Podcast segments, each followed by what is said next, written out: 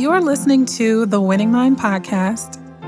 I am Leticia D'Souza. I am a mindset coach and business strategist who has helped more than 1,200 people change their lives, their relationships, their businesses, and just win in life. There's a myriad of reasons why we're not winning in life. Most people don't really play to win. They play not to lose. And what winning really means is becoming a better version of yourself each and every day. We can do this together.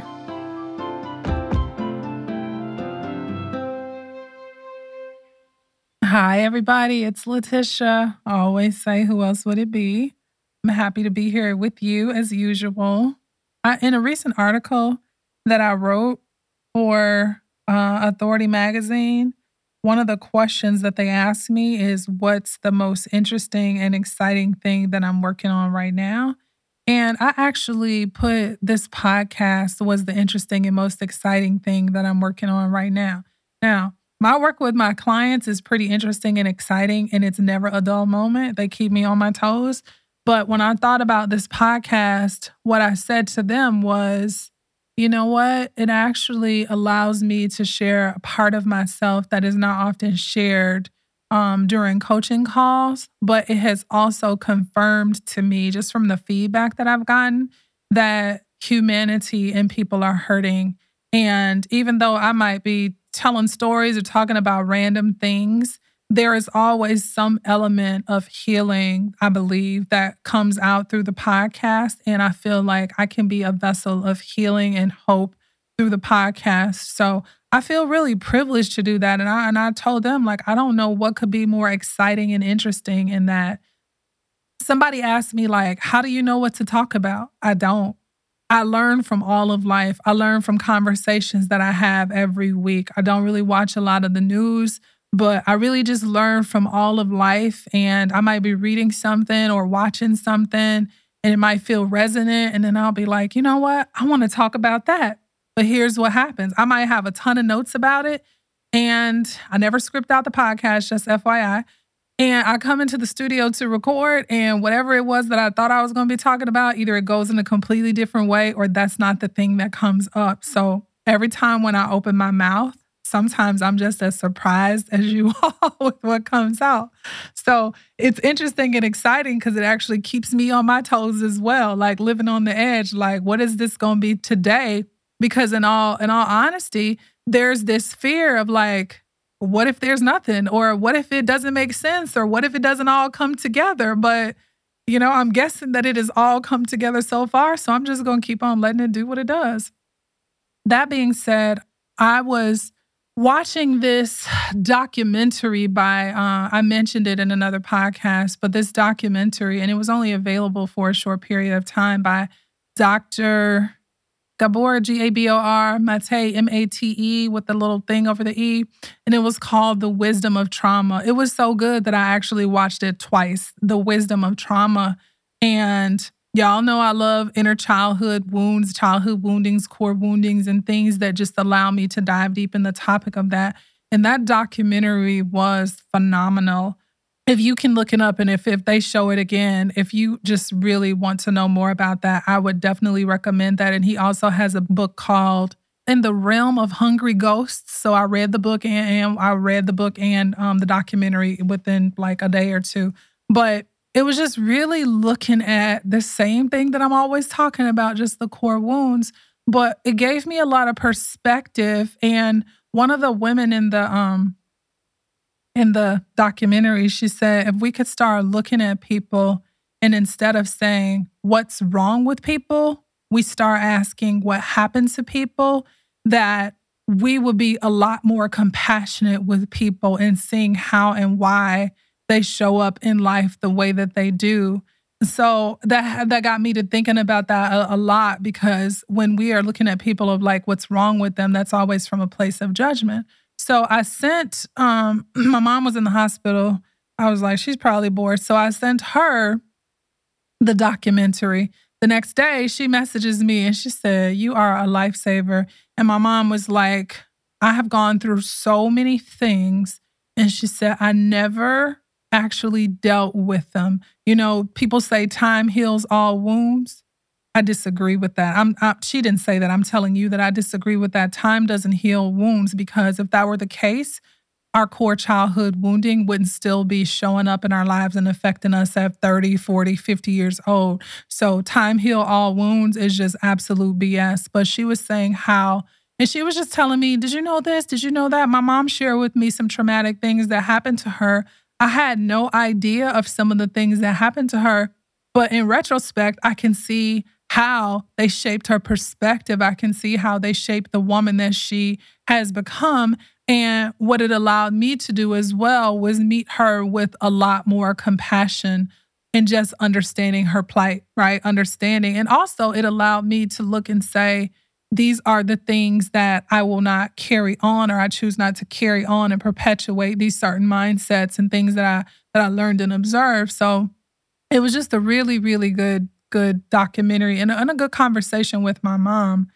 So that got me to thinking about this cycle of trauma. A lot of times what we don't understand is how we develop addictive personalities, and we may not necessarily be addicted to sex or gambling or drugs, but do you know that you can actually be addicted, like chemically addicted to drama?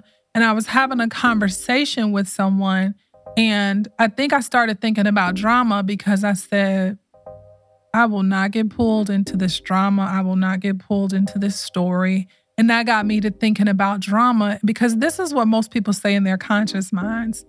Look, I'm not with the drama. I'm not with the shits. Like, no, I don't do drama. That's what most people say consciously. Most people will tell you that they hate drama, right? But I found that not always to be the case. So that got me to researching and looking it up. So there's this article that I read by Dr. Billy Gordon, Billi, if you want to fact check. And he was talking about drama, and he was talking about excessive attention seeking and those kinds of things like that, right? So he was basically saying that drama eases the anxiety of wanting more attention than you are getting. And since drama uses the same mechanisms in the brain as opiates, as drugs, people can easily become addicted to drama. So like any chemical addiction, if you're addicted to drama, you'll build up a tolerance to it and you'll need more to satisfy you. So sometimes when we see people, I don't know if you've ever seen people that like, they have cycles of drama and stress and just all kinds. You just be like, how is this working for you? Well, guess what? It's doing something for people. If you see people in constant drama, constant stress, constant cycles of drama, constant cycles of stress, it's just as if that person is addicted to a chemical or addicted to a drug. It's the exact same thing. And I was like, wow, that really made so much sense. But it also resonated with, instead of saying what's wrong with people, what happened to people. That got me looking up like excessive attention seeking, right? As opposed to looking at it as a character flaw. You know, we all know people that need to be the center of attention or are going to do something to bring attention upon themselves, even if it's negative attention. And looking that up, I learned it's like the brain is wired that way, but it's a response to early developmental trauma that's caused by neglect. So attention, or the lack of attention, became a threat to the child's safety or survival. And now, well, because newborns are dependent on getting their mother's attention for survival, the more their needs are neglected during early development, the more the child equates getting those needs met or getting attention with survival and safety. So the more they develop the belief that it's necessary to go to whatever lengths they need to go to get attention. I'm telling y'all, my whole way of thinking and being and existing and showing up in relationships and the way that I'm looking at them is really shifting and changing, because I don't want to be the person who is just telling people what without telling people how, like how to get through some of these things. Just like if you recognize these things in yourself, everybody needs attention. So there's nothing wrong with needing attention. We all need attention. We all desire attention. I think that when it's excessive, that it starts to feel like you're a parasite. You know, I've had people around me that were excessively in need of attention, And it started to feel to me like there was a void in them that they would do anything to avoid. But I knew that I was not what it was that they were actually seeking. It was my attention that they were seeking. And now, in having this understanding, I can understand why people will go to any length necessary to fill the void. So if you can think of us, a lot of us, without this level of awareness as being children in adult bodies, I think it can allow us to understand people a lot more and the motivations behind why people do what they do. So instead of meeting people with judgment, you know, you can meet them with compassion. Like, I can see how this person was never paid attention to, and this is their whole cycle. I had someone who was in my family that I was just like, this person would drive herself damn near crazy in cycles of drama and stress. I mean, going through the place of calling me like, you know, I had a breakdown, you know, I had a meltdown. And I'm just like, I wasn't aware. And my way of dealing with that, because I didn't have the tools, was I would just distance myself from it, which just probably made people feel less paid attention to or less wanted because I was less mature then. But I could not understand for the life of me, what are you doing and what is it that you're really after? But with this understanding, I get it. People need to be paid attention to. But if you're on the side of this cycle of drama, my friend, you're going to have to find a way to fill the voids within yourself. That I always say this, that's not at the expense of other people. Because everybody is not getting this awareness. Everybody is not studying trauma. Everybody is not going to give you this incessant attention that you need that you didn't get from your mama and your daddy and them. Everybody is not going to be that compassionate with you. So as a gift to yourself, if you could learn like the origins of these things and the origin of that behavior and then take responsibility to give yourself the attention that you need, then, you know, life just might go better. Because it would be great if we all lived in a world where everybody was trauma informed. And so I can understand that this is not what's wrong with people, but this is not what's happening. Everybody ain't doing that. Everybody is not going to do that. And so what ends up happening is that you'll probably get more hurt in relationships where you feel let down and you feel like people are not going to give you the attention that you desire because it is excessive and nobody can fill the void within you. That is your job. So that I want to talk about the cycles of drama, cycles of excessive attention seeking, cycles. It's the same as like cycles of addiction. What we do is we make one addiction worse than another.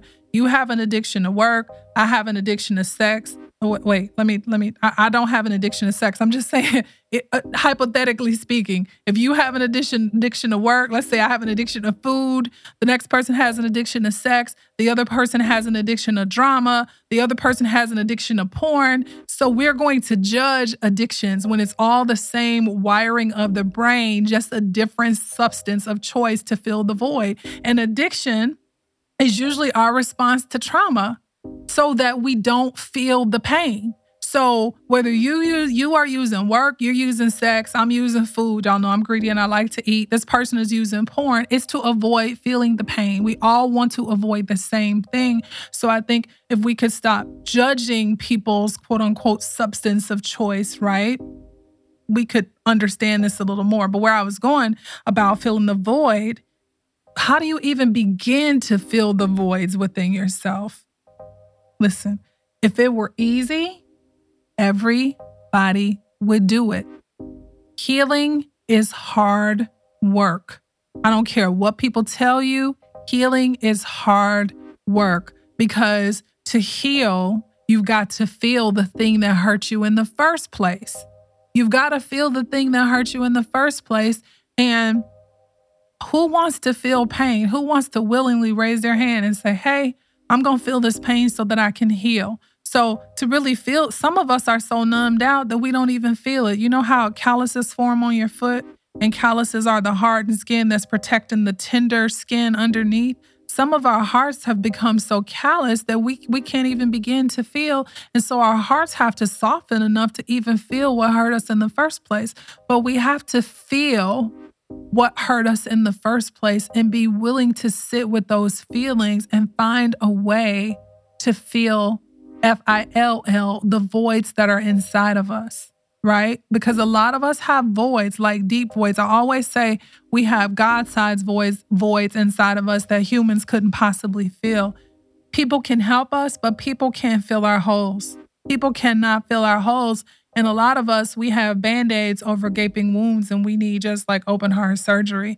But to really heal from whatever your addictions may be, you're going to have to go within, and you're going to have to F-E-E-L the voids and then F-I-L-L the voids, but filling the voids with something that actually gives you what it is that you need. So for example, if we go with attention, how can you be the recipient of your own attention? How can you lavish yourself with so much love, so much attention, and you fill your own little love cup? You doing it, right? Without making it somebody else's responsibility. Because what ultimately happens is you have to reparent yourself. I was having a conversation with my friend just today because I sent her a post, and she was like, oh, I love that this person has a little, Laura or whatever her name was. And I'm like, right, I got a little Tish, you got a little you. So you have to learn reparenting skills and learn how to reparent yourself. Whether you are a mother or father or not, you have to learn how to reparent the childlike version of you. Give the childlike version of yourself what it is that you need so you can walk into healing in a greater way. If not, you're going to keep on with the cycles. Your cycle might not be drama. Your cycle might not be attention. Your cycle might be an addiction that nobody knows, but you know it, right? It might not be that. You might not necessarily have an addiction, but a lot of us, because of our own hurt, we've developed addictive personalities. And a lot of times we don't really recognize that our attachment to this thing is just so that we don't feel the pain.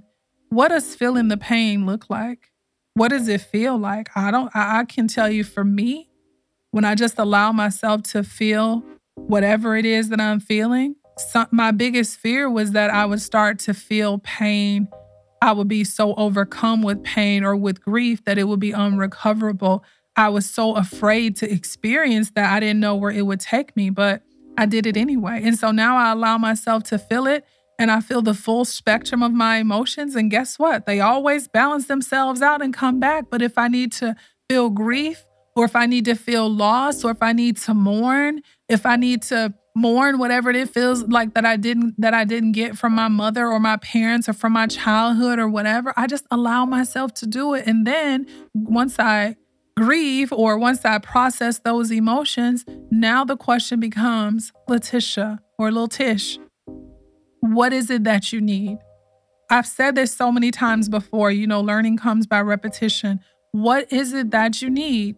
And then it's just like, okay, I really need this. And so let me give that to myself, but taking full 100% responsibility for meeting my needs. So then what other people do, the way other people show up to meet my needs is an enhancement. It's a compliment. I'm grateful for it, but it's not their responsibility. So there's not the same expectation from anything and anybody outside of myself when I have taken the responsibility to meet my need. Does that make sense? I always say, does that make sense? As if I can look at y'all, but in my mind, just nod your head in agreement or no. Like just work with me here, like whether or not that makes sense. Because outside of that, we will keep on with the addictive cycles in life and love and business. And I was saying to myself and saying to a friend, like, at what point do you get sick of this? Like, at what point do you get sick and tired of yourself? Have you ever gotten to a place in your life where you're like, I am tired of myself. Nobody has to point my stuff out to me. Nobody has to tell me what I need to do. I'm going to take stock of my own life, and I'm going to make changes in my life. I don't have to post it on social media. I don't have to tell a damn soul. But because I'm tired of being in this place, I'm making changes. That's how you know when you're serious, when you go to work. If nobody else knows what it is that you're doing, fine. But you're going to work on yourself because you are ready to express a different version of yourself than the one that is current, that you're currently seeing. You know within yourself that there is so much more of you to be expressed. There is so much life, so much more life to be lived. And yet, because we've gotten trapped in these cycles and patterns, we've just settled for the cycles and patterns, right? But there is always an exit sign. There is always an exit sign. But it's up to you that when you see the exit sign to get off the roller coaster of your life and go in a different direction. If you don't, by default, you're choosing the same pattern. And you know what else? I think Dr. Nicole LePera made a great point, and we judge people's cycles and we judge people's patterns as what this is what we say to people. You know, you have so much potential. You're a beautiful woman. You can have anybody that you want. You can have anything in life that you want. So I'm not understanding why you're settling for this or why you're doing this or why you're showing up in life this way. Let me tell y'all the key to it all. I'm saying this, not her. The key to it all is we will settle for what feels familiar to us. What feels familiar to us is where we will likely stay. Right? We will settle for what feels familiar to us. The Bible says a dog will return to its own vomit and a washed pig is going to return to the mud. Y'all know I'm translating it outside of the KJV because I don't speak with ETHs on the end of my word. So there's that. But a dog will return to its own vomit. A washed pig will return to the mud. Why? Because the dog can find the morsels of food that he had. The dog is not thinking like, oh, this is gross. This is vomit. The dog finds the morsels of food. The pig is comfortable in the mud. So we too will return to places that feel familiar and comfortable for us. I don't care if they're dangerous. I don't care if they're not in our best interest. When we don't have this understanding of cycles of addiction, cycles of trauma, cycles of drama, right? I just used attention seeking and like drama as an example, but there are so many cycles, right? Where in your life have you made progress and then you look up and you're like, I'm right back in the damn mud. People say, I got it out the mud. Man, just how about getting out the damn mud, right? You getting it out the mud? I'm getting out of the mud. Y'all can have the mud, right?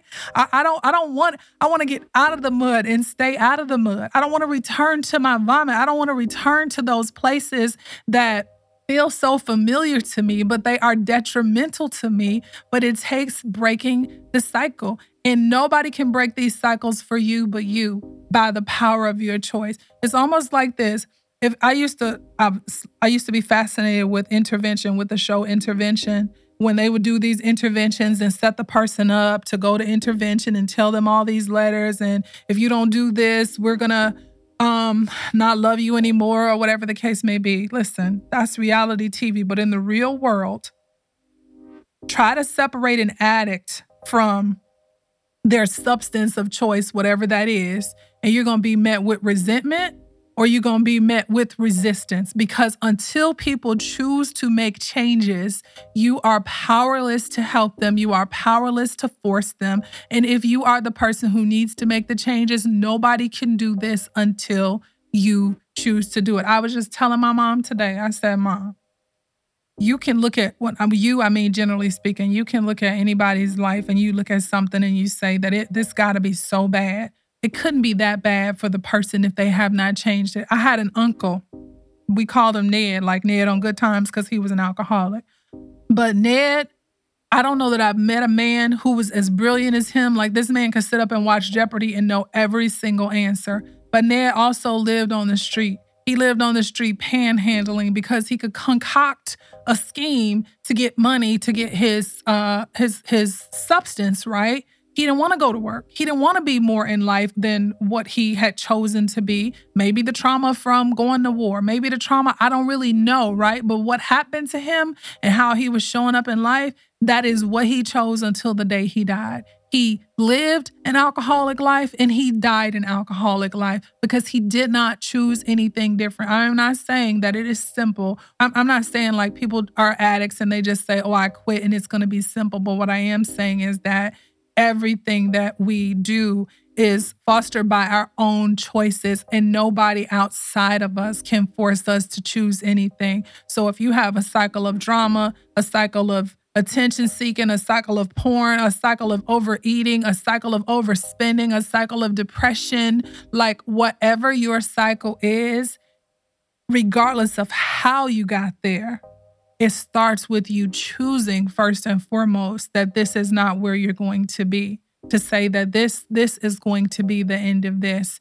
And then the other things start working in your favor. But as for us, we like to think that we're so powerful that we're going to shame somebody into changing. We're going to nag somebody into changing. We're going to point things out to be like, look at how you're ruining your life. Look at who's affected by this. Guess what? People are consciously aware of those things, but they will change, and only will they change the moment that they decide to. So for me, I promise you, I was telling my mom that today. I was like, Mom, I didn't say this to my mom. I'm telling y'all, I'm not with the shits. Like, I'm not participating in people's cycle of drama and going to crazy town and people's story with them and going on all of these emotional roller coasters because people want attention or people just want my attention, but they have not made the choice to change. That's a boundary for me. And also, it allows me to work on fixing my own life because I have things within my own life that I need to change. But we don't have to go through life. The gist of all of that is we don't have to go through life in cycles and circles and just dizzy as hell because we keep going round and around and around the same cycles and patterns, if you will. It's just really an oppression of the mind in the greatest way. And nobody can change your mind for you. You have to choose to renew it. So I am committed to renewing my mind day in and day out because, like I said on another podcast, freedom is my ultimate goal. I want to be mentally, I just want to be free. I don't want to be empowered or enslaved by anything outside of me, because anything that I need for my existence outside of myself, I'm enslaved to. And outside of God, it's just not an okay place to be for me. But for you, you have to decide what works for you. But you can stop the cycles with the choice. And it's not easy by any means, but it is simple to make the choice. And then, you figure out the rest, the next steps from there. Anyway, just sharing my own insight, my experience, my thoughts, my research with you as always. I love each and every one of you in ways that you probably couldn't imagine. I appreciate each and every one of you. Keep sharing the podcast because I keep getting the feedback that lives are being changed, and that is what this is all about. Have a beautiful rest of your day.